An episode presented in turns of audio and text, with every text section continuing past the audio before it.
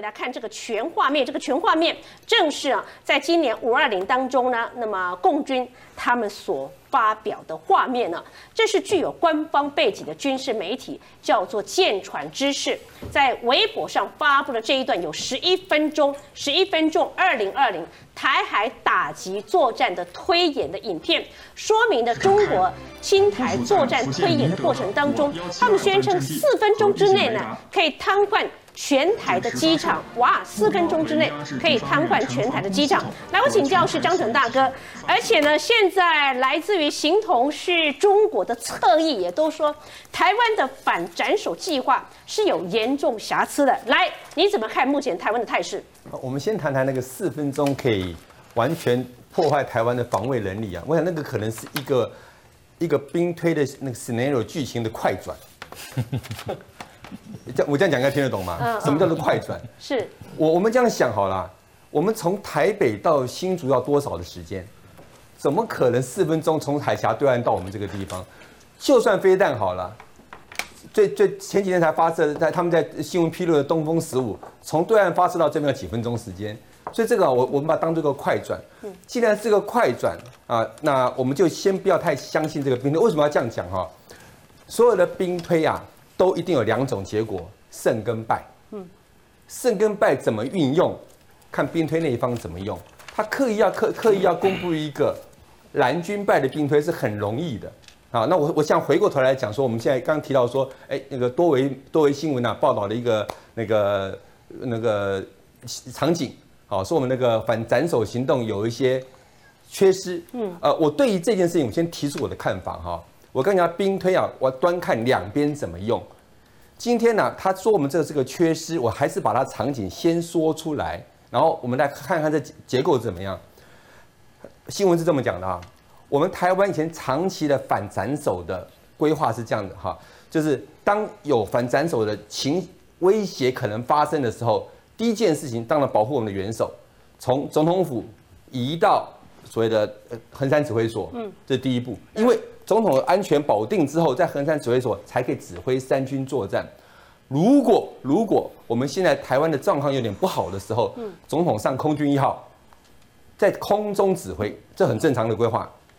第三者，如果还有这个空，如果空优不在我们手上的话，总统上记得舰。嗯，记得舰是我们一个指挥舰。好，这是我们原来一般我们在讲的那个我们的场景是这个样子。那他就说啊，那个那个多维的他他那个兵推这样讲了，他说啊。用不着这样做，好，只要派一个运八的呃运二零的运输机，我我介绍一下中共的运二零运输机啊，它就是中共最新的一个自制的运输机，它大概可以在六十六公吨的的的货。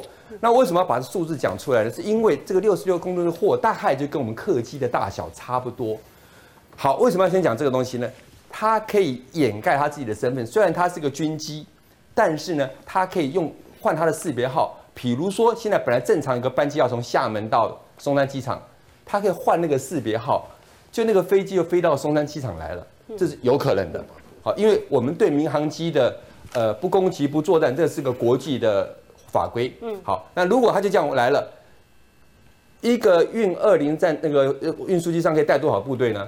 它可以带一个营的部队。嗯，一个营的部队就从松山机场出来了。他的详详定这样说的，他出来之后呢？